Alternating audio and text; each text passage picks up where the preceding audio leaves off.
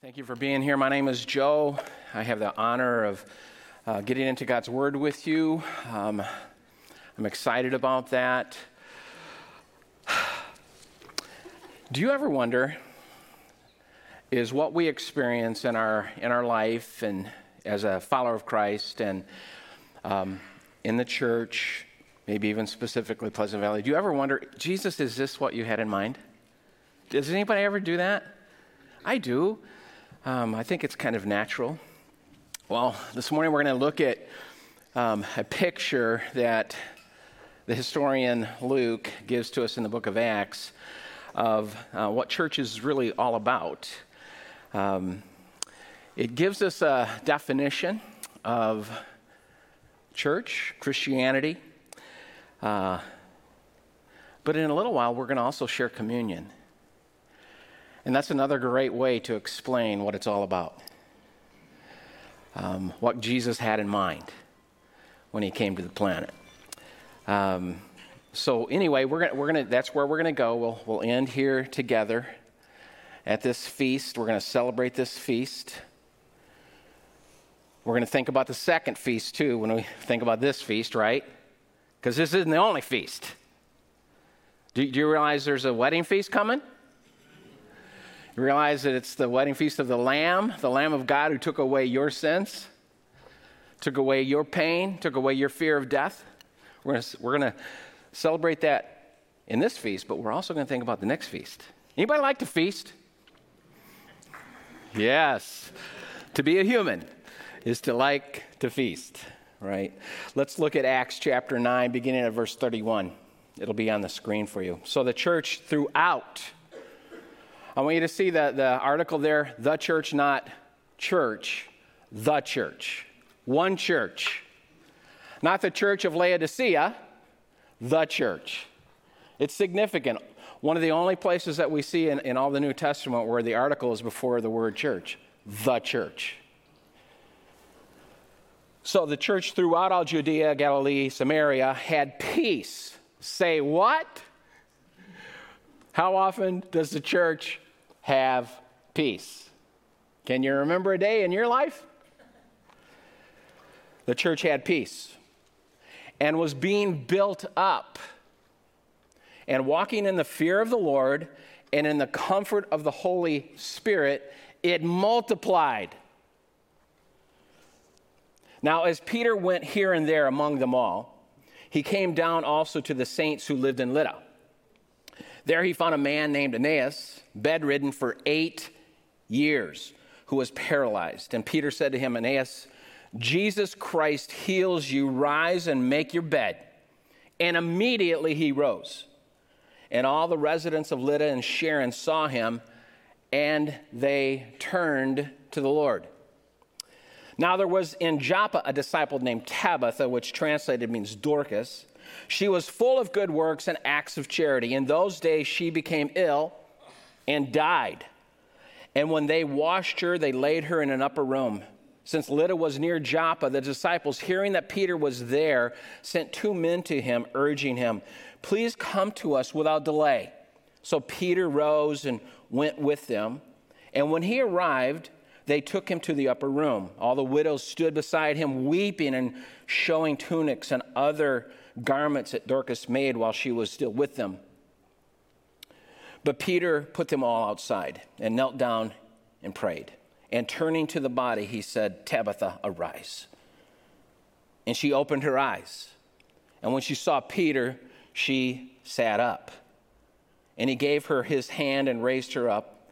Then, calling the saints and widows, he presented her alive. And it became known throughout all Joppa and many believed in the Lord.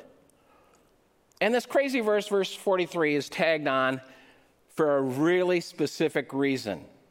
Listen to it. And he stayed in Joppa for many days with one Simon. It'd be okay to put a period there, wouldn't you think? Comma, a tanner.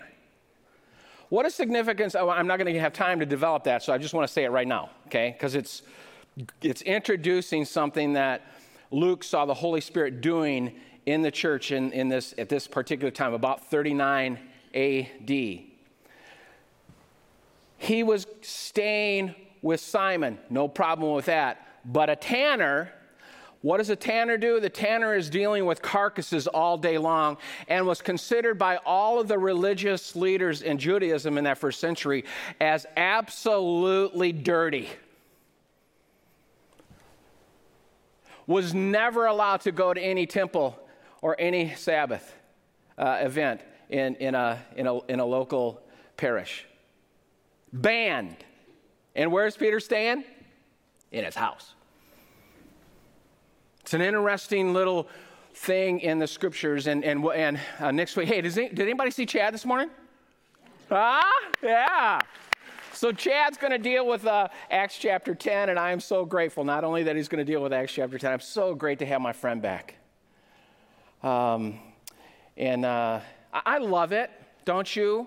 That the Lord is gracious to um, give us what we need no matter who gets to be here. Uh, right? He's faithful with that. Uh, but I am so glad to have my friend back. Uh, for, for, a lot of reasons, some real pragmatic reasons too, believe me. Um, but uh, anyway, it's good to have him back. But he'll handle um, Acts chapter 10 next week when there's a major pivot in the Apostle Peter's life, and Peter is tripping over himself trying to figure out is indeed this God speaking to me to do this crazy next thing. Well, God had already been preparing him by having him stay with a tanner. Okay? Just a little window there, and I'm not going to have time to uh, develop that anymore uh, this morning. So, how did, how did the church get established in the first place? I don't know. Let's pray. Lord, thank you that you know. Uh, thank you that we don't have to know. Thank you that the only thing that we need to do is open our, our hearts and our minds to you, turn to you, believe in you. And Lord, you do amazing things through our faith in you. And so, Father, I pray that as a result of being together, that some this morning would turn in faith to you and believe you, maybe for the first time, or return to you and begin believing in you again. But Father, whatever happens, I pray that faith would be strengthened as a result of spending time in your word. Um, faith comes from hearing the word of God. And so, Father, do that in us and do way more than I could even pray right now. And so, thank you for your word. Thank you for its clarity. In the name of Jesus, amen. so, how did the church become established in 36 AD Judea? If, if you're at all a historian, you like to read things, and there's some great historic um, historians in that first century that can teach us all sorts of things about what was going on for instance, in 36 AD, when Jesus was arrested and, and, and killed and rose from the dead, and, and what's going on uh, in, in our text here is about 39 um, AD. Um, uh, it's, it's unbelievable that the church could get established in Judea in, the, in, this, in this first century. It, it is such an act of God. And then not only that, it came to a place in 39 AD that it had peace and it was being built up so much so that it multiplied. I'm sure that the apostles were pinching themselves like, how is this happening? We are the lowest of lows. We're below the Jews compared to the Romans. And the Jews, the Romans hate us, the Jews hate us. How is this happening? You ever wonder that? How, how does it really happen? And then to think that of all the impact over 2,000 years of Jesus Christ and that the church still exists is such a testimony to the existence of God. Can I have an amen? It should not happen. And he did it not by his wrath and not by fire and not by all of this radical, crazy political leveraging. He did it through his mercy and through his justice that he took on for you and me. He did not call us into court, he went into court for us, y'all. We were all guilty and we should not have a relationship with Almighty God. But God became uh, the just became the unjust so that those of us who are unjust could become just before a holy God. You see, because nothing can stop this God who has established this new covenant with his people. And so the building of the church has so little to do with us. Really? Absolutely. I can't tell you the number of passive verbs in this text. There's no active indicative verbs that tell us, okay, this is why the church existed because something that a human being did. It's all predicated upon what Jesus Christ did for you and for me. I want some of that. Does anybody else in the room? I know it's hot and humid. And I know that we got a lot of Scandinavian stuff going on. But I want you to be excited about this God because He's excited about you. Huh? All right. Don't make me get more excited.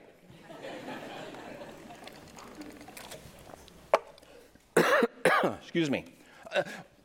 Little testimony, right? In 1 Corinthians chapter 1, beginning about verse 26 down, I don't know, 28, 29, something like that. Remember, he says to the church at Corinth, not many of you were all that. Remember, none of you were very wise in the standards of this world. None, none of you were really all powerful out there. But God has taken that which was not and made it something that was so that His name would be honored and glorified. So somebody might be in here this morning feeling all humble because you don't make enough money or you don't have this or you know you don't your body doesn't look like this right uh, right is he talking about such things in church?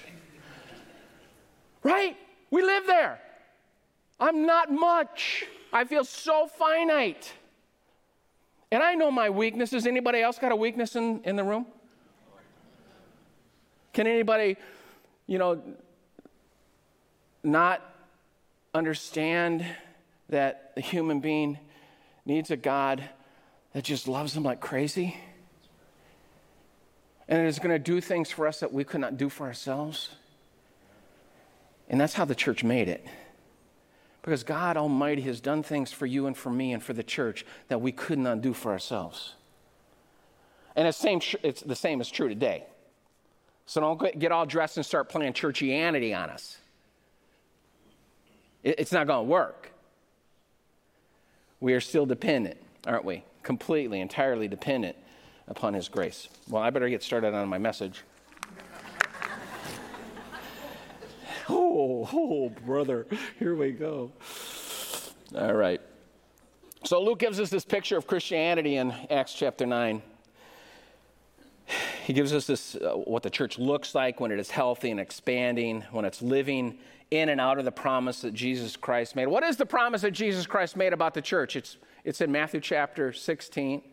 He says, I am going to build my church, and the gates of hell will not prevail against it, right? You remember reading that sometime? Well, that's what that is a that is a passage of scripture um, that's what Jesus said. I am going to build my church, and the gates of hell will not prevail against it. So, the reason that you and I exist in Christ, the reason that there is a church, is not because we're really, uh, that, that we've done anything. It's because He's done everything for us. And we've said, We need you, Jesus. We've said, Come, Lord Jesus, we cannot do it on our own. So, one way to describe Christianity, it's in your notes, Christianity is about winning the battle with the beasts between two feasts. I had to put that in there because I do not want us to miss communion when we think about the church this morning. Right? There's two feasts that God has given to the church. There's one that we, we can go to every day Every moment, remember that we feed on the body and the blood of Jesus Christ. What do you mean by that? Didn't he, isn't he the one that says, I am the bread of life? Did, isn't he the one that says, I am the vine? Isn't he the one that said, I am the spring of living water? you got to come and feed on me, he says. You got to feast on me. So in Christianity, we get our power and energy for living by feasting on the body and blood of Jesus Christ. Not, this is not my idea. This is Jesus Christ's idea. Right? And, and some in, in John chapter 6 is that where that's recorded, that you got to feed on my body and feed on my blood, otherwise you can't have anything to do with it. A lot of people left. Crazy talk. We, I don't know that we understand or ever come fully to understand how absolutely dependent we are on the body and the blood of Jesus Christ for every breath that we draw. You cannot overestimate the, the nutrients and the power, the eternal power of the body and the blood of Jesus Christ that we think about in this feast.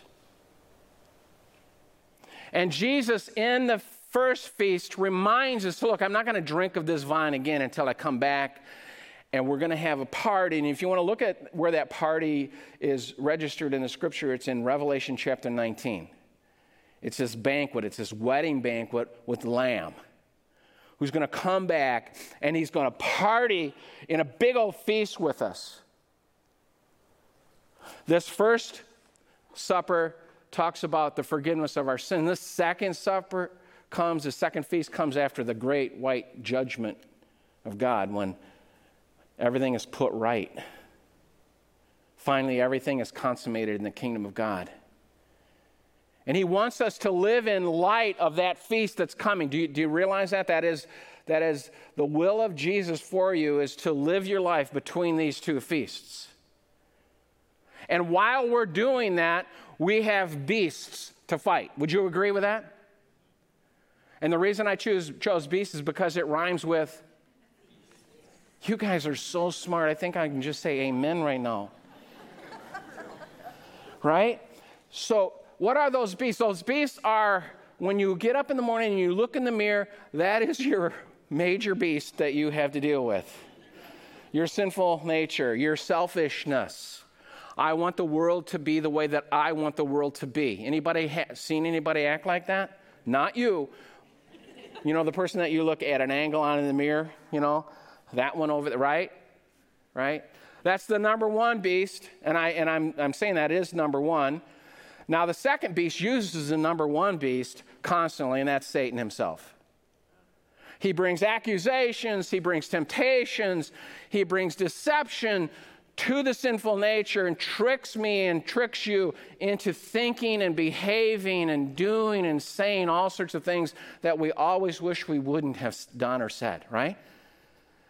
And so we have a second beast, and that's Satan himself. And then we have a third beast, and that's this, this world that we live in, and the message of the world, and the craziness, and the trouble, and the turmoil, and the chaos in this world. Anybody experience that?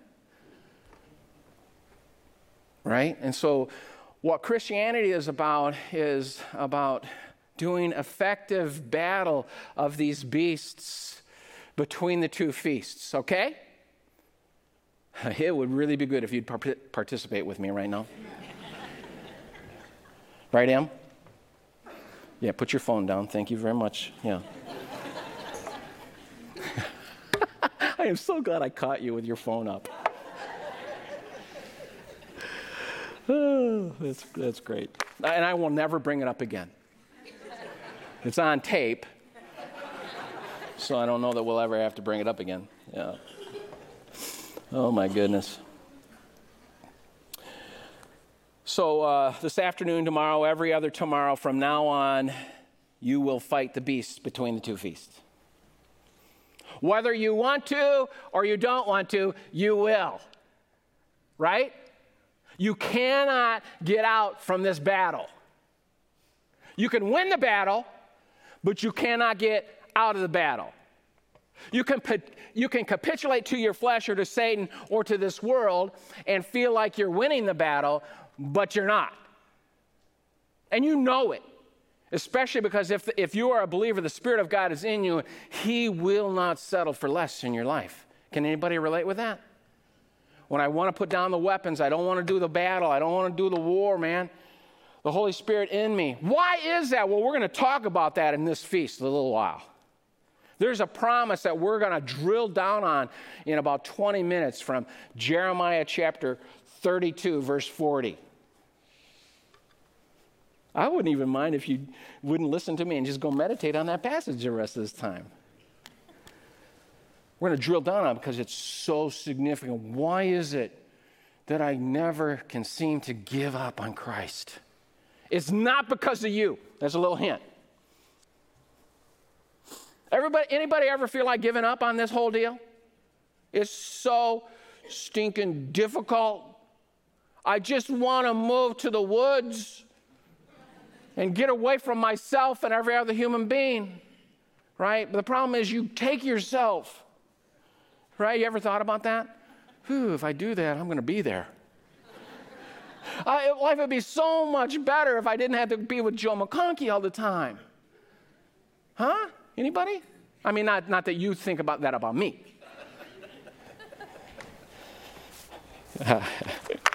oh boy. All right. So the church throughout all Judea, Galilee, Samaria had peace and was being built up. One of the significant things about, excuse me, my, my nose just dripped. Did you see that? Yeah. You didn't have to like. I'll tell you, Ken is right with me back there, isn't he? Oh my goodness, here, let me get that off of there. There we go. All right. Uh, it's family, right? Okay, and I did have COVID. I got a, I got my own Kleenex. Thank you. Oh wow, they are way too engaged with me right now, Jesus. Yeah, turn away. Look at, think about something else right now. Get your phone out. Google something. Yeah. So, how, how did it have peace in 39 AD when in Alexandria, Egypt, Judaism is being persecuted like crazy, and all of a sudden, Jerusalem and the Jews in Jerusalem knew that that same group was going to come and take them out in Jerusalem. It's interesting. Who was bringing the persecution? The Apostle Paul. He's taken out in a really powerful way, isn't he?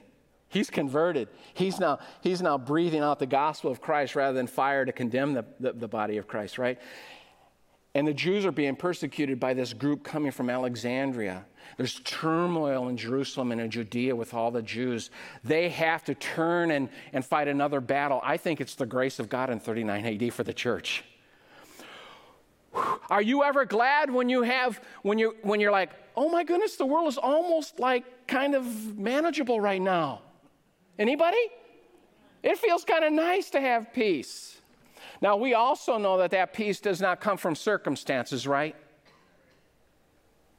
Um, it comes from the feast and what the feast represents. That everything is taken care of for you, everything that really matters is already taken care of you, Joe. And so, if you're looking for a Christ centered mantra, this next verse, this next part of the, of the last part of verse 31 is a great one. And so, so the church had peace and was being built up, period. And walking in the fear of the Lord and in the comfort of the Holy Spirit, it multiplied. You're looking for a mantra? God, help me to walk in the fear of God and in the comfort of the Holy Spirit. And God, would you multiply that in me? And these are all these are all passive verbs. What that means is this is not something that you can end up doing. Well, I'm just going to now use my effort and I am going to walk in the fear of the Lord. No, it's, descri- it's a description here, it's not a prescription. This is what, when Jesus is getting his way in a human being's life, the means of the new covenant in your life, what it does for you and what it does for me is that is God has in that covenant committed to me to be to helping me internally fear him, be in awe of him, fear missing out on all that he has for me. And that's the greater, the fear here. You see, the fear of wrath and the fear of death has been removed already. So, what fear are we talking about in this passage for the believer? We're talking about the fear of missing out on the goodness and the power and the strength and the grace of God. That's the fear here. They were walking in that. Oh my goodness, where else could we go? You are absolutely, we are in awe of you, God. We want you more than anything else.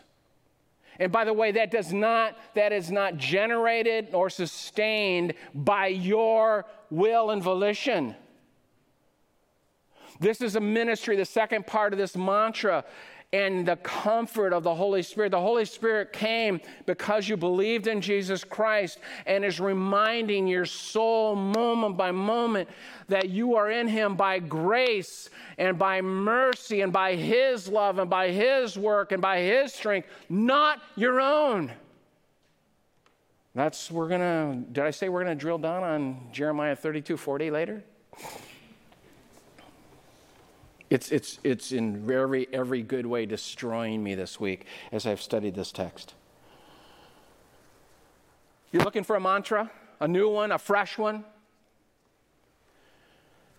Have your way, Lord. Come, help me by your Holy Spirit walk in the fear of the Lord and in the comfort of the Holy Spirit. And don't you, and I don't have time to develop this, don't you appreciate the tension between the word fear and comfort in the same verse?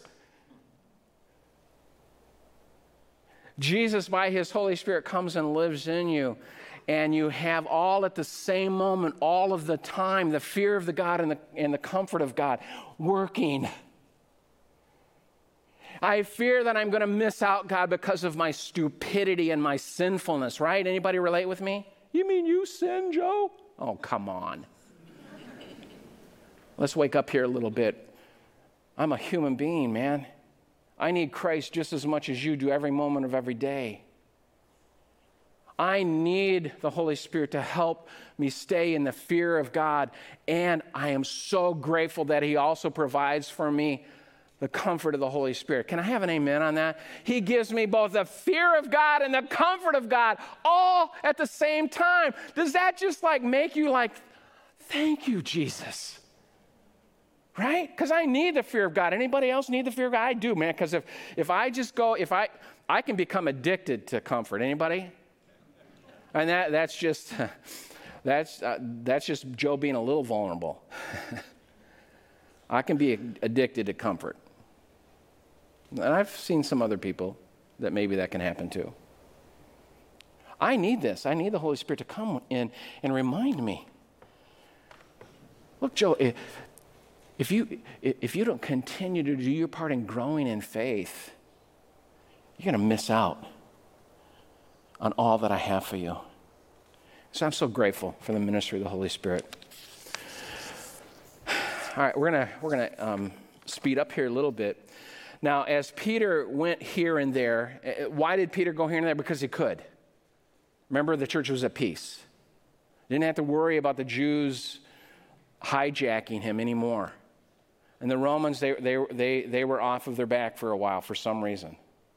Paul, he was on their team. And so Peter went here and there among them all, and he came down also to the saints who lived in Lydda, and there he, came, he found a man by the name of Aeneas. Now, we don't, we don't see in this one in comparison with the next um, part, the next picture that we get. Um, we don't know for sure if Aeneas was a believer or not. We know that Tabitha was a disciple of Christ. It says that in the text. So this may be a non believer. And, and it doesn't say that anybody brought this man to Peter. It just says that me, uh, Peter uh, found a man named Aeneas. Um, if Jesus is getting his way in our life, and if we are so filled with the fear of God and the comfort of the Holy Spirit, and that's working in us, um, that should change how we see people. Here's a guy that's in need. I wonder, Jesus, if there's something that I could do for him. Huh? It, it, ch- it changes our, our, daily routine. And um, I know that when Jesus is getting his way in my life, I'm, I'm way more apt to be interruptible. If not, I'm just all about me. And so, um, and this guy was bedridden for eight years. That's significant, right? I mean, there could be worse things, but th- that, that's a significant thing for this guy. And he was paralyzed, and Peter said to him, Aeneas, Jesus Christ heals you. My sense is that this guy was not a believer because he, uh, Peter is very emphatic about saying it's Jesus Christ here. And you know, I don't know that you know him, but he heals you right now. Rise and make your bed. And immediately he rose. Look, look at this statement, the, the last statement in this paragraph. And all the residents of Lydda and Sharon saw him, not heard about him, saw him, and they turned to the Lord. Is this kind of, you know, hyperbole here that everybody in that town believed? Mm, seems like it. It's crazy, isn't it? Um, I wonder what would happen if the hundreds of thousands of followers of Jesus Christ in the Winona region would be experiencing the fear of the Lord and the comfort of the Holy Spirit. And we were less and less about ourselves and about our agenda. And we were salt and light in a community. And um, our eyes were open, man. What, what is it, God, that you would have me do and be? And, um, I just wonder how many more people would see Jesus. And like this text says, they turn to him. Did you ever wonder that? Uh, it was happening here. Um, they had peace and they were being built up, walking in the fear of the Lord and in the comfort of the Holy Spirit. It multiplied. Uh, another passive verb. The church did not multiply itself, Jesus did. But it happened, and what we learn from the text is what a person needs to do is learn what it means to trust God and experience the fear of the Lord and the comfort of the Holy Spirit as a great mantra for walking with Jesus Christ. And so, next paragraph. Now, there was in Joppa a disciple, so we know Tabitha was a believer in Christ, which translated means Dorcas. She was full of good works and acts of charity. In those days, she became ill and died, and when uh, they washed her, they laid her in an upper room. Since Lydda was near Joppa, the disciples, hearing that Peter was there, sent two men to him, urging him, Please come to us without delay. Um, this is, this is kind of a shadowing here of this next text, and Pastor Chad will open up for us in Acts chapter 10. Um, Peter's going to be asked by a couple men that come to his house to come and, and visit a place where a Jew was never supposed to come and visit and do some things that uh, was crazy for a first century Jewish person. And so we're beginning to, there, there's, there's actually the, our, our author, Luke, is kind of revving up and ramping up to a major pivot in world history that's recorded in Acts chapter 10. But we're now at a time where the water is kind of still in the body of Christ, there's peace. Peter can walk around, do what he does. He's kind of in that mode, you know, and you're like, and you, you know, as in your own work world or your own private world, your own ministry world, man, when it's at peace, you're like, oh, that's so nice. you know, I mean, God is answering prayer. People are turning to the Lord and they're actually picking up what I'm putting down, right? And you're like, oh my goodness, it's happening, right? And then, you know, life happens and reality happens and, you know, craziness happens. Um, but anyway, um, it's happening here. There's, there's a time of peace, and we, we like those times. So Peter rose and went with them, and when he arrived, they took him to the upper room, and all the widows stood beside him, weeping and showing tunics and other things that Dorcas had made. Uh, but Peter put them all outside and knelt, beside, knelt down and prayed. And turning to the body, he said, Tabitha, arise. And she opened her eyes, and when she saw Peter, she sat up, and he gave her his hand and raised her up. Then, calling the saints and widows, he presented her alive. And it became known throughout all Joppa and many believed in the Lord. Many turned to the Lord in Lydda. Many believed in the Lord in Joppa. So we have in this first story a great miracle. Would you say that's a great miracle? Someone was healed. Awesome. Paralyzed eight years, healed. Great. In the next story, we see even a greater miracle. Would you agree? Dead, now alive. Pretty great miracle. But I do not want you to miss in this text the greatest miracle of all. They turned to the Lord and they believed in him. That's the miracle of all miracles. You see, some human being can survive death in Christ. Would you agree?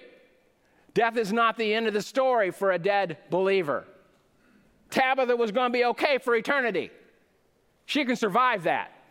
You can survive being paralyzed. You can survive cancer.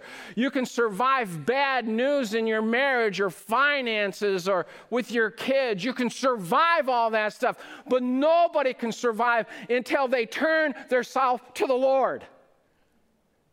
That's the greatest miracle of all that you have the ability to believe in Jesus Christ, that you have turned to Him is not because you deserved it. Does anybody understand that? You didn't deserve it. I don't deserve it. But some way, some reason, I am able to believe in Christ for some reason. Joe McConkie on February 3rd of 1976, when I was two years old, he gave himself to Jesus. Jesus met him right there. And my life has forever been changed. I can't explain it, but I know it happened. And so that same thing is true in this room this morning. Yeah, God could come in and He could heal your paralysis or He could raise from the dead those who have gone before you. But the miracle of miracles is when a person turns to the Lord and believes in Him. Would you agree with that? That's the one that we cannot live without. We can live without everything else, but we cannot live without Christ. All right, we're ramping up to the feast. Okay, so if, if y'all, they're out there talking and they need to be in here with those trays in their hands right now. Thank you, Linda. All right, all right, here we go. All right. So they uh, began that lifelong journey, these people that turned to the Lord in Lydda, and those people that believed in the Lord in Joppa. They turned to the Lord, they believed in the Lord. They, they began this lifelong journey of walking in the fear of the Lord and the comfort of the Holy Spirit. They began experiencing victory over the three beasts between the two feasts. And that's what we're going to do. We're going to go and celebrate what Jesus Christ has done. We are going to make a statement because we take this cup and take this bread. We are going to make a statement that we have victory over the beasts that we have the ability through the power of Jesus Christ to say no to temptation, to say no to the deceptions, to say absolutely not to the accusations, to not live and be generated by shame and guilt. And so there is something so very winsome. Isn't there even light about the person who is walking in the fear of the Lord and in the comfort of the Holy Spirit? Would you agree with that? There is something so peaceful about the countenance of that person. And you just want that, right? And so this is what the, I think this is what the Holy Spirit is wanting to do in your life and in my life this morning. He's wanting to do this. And, and remember, they're, they're passive verbs. It's not going to be about your will and you learning more and more okay what does it mean to walk in the fear of the lord? And oh my goodness i better figure out what it means uh, to live in the comfort of the holy spirit. No this is something that if you put your faith in jesus christ and you keep your focus on him he begins by his holy spirit doing that in you. And so let's share this communion feast. Well, yeah you guys come on up. I'm gonna, I'm gonna do some talking here. Um, are you guys going to sing like during or okay? Don't don't mind us right now. We're just having a little meeting. Yeah. After we Okay. All right. Good. I, am going to put a passage of scripture so um, I don't know if everybody can going to be able to see that. Do you mind, especially just kind of moving off? I, I want people to see this text. It's in Jeremiah chapter 32, verse 40. I know I'm stepping out for people that are watching online. Look at this. This is prophesied 700 years before Christ came. I will make with them an everlasting covenant. I, I, G, God Almighty is I'm going to enter into contract with you. And I'm going to enter up to I'm going to enter into a, a covenant, which means there is this legal agreement and a relationship agreement. I'm going to enter into this covenant with that I will not turn away from doing good to them. Do you see that? It's not because anybody ever did anything. It's before anybody had a chance to do anything. He established a covenant in this feast with you and me. He said, I will not turn away from doing good to them. Let that sink in a little bit. God Almighty, through Jesus Christ and His sacrifice, looks at you and says, I will not I will not ever, under any circumstance, turn away from you. Can I have a hoop and a holler? I know you got something in your hands, right? You don't spill that juice all over. We're going to use it here in a minute. I will not turn away from doing good to you. Does anybody need some of that this morning? You came in with a heap of not good. And it goes on, and I will put the fear of me, I will do it. It's not something you can all conjure up. I will put the fear of me in their hearts that they, this is, the,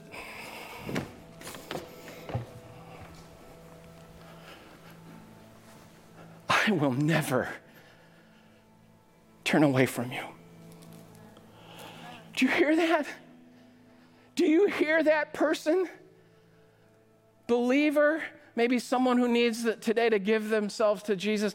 I, God Almighty, says, I will never, ever, ever turn away from you. That's what we're celebrating in this feast. That's what we're doing this morning.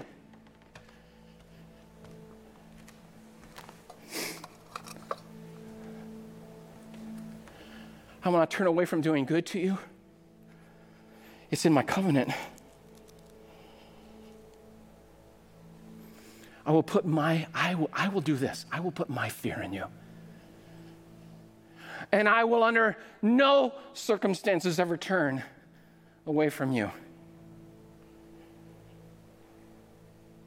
And he has based his absolute, complete reputation on his word he will not break his covenant with you. Is that something to celebrate here before the, the big feast later? Do we need this feast? In between the two feasts, do we need, do we need this feast? And so Jesus says, This is my body, broken for you, given to you, for you. Not for me, Jesus says, for you. It's about you and your desire to enter into a covenant with me. Now, I'll take care of all the details in the covenant, right? Jeremiah 32 40. And so Jesus says, Take and, and eat that in remembrance of me.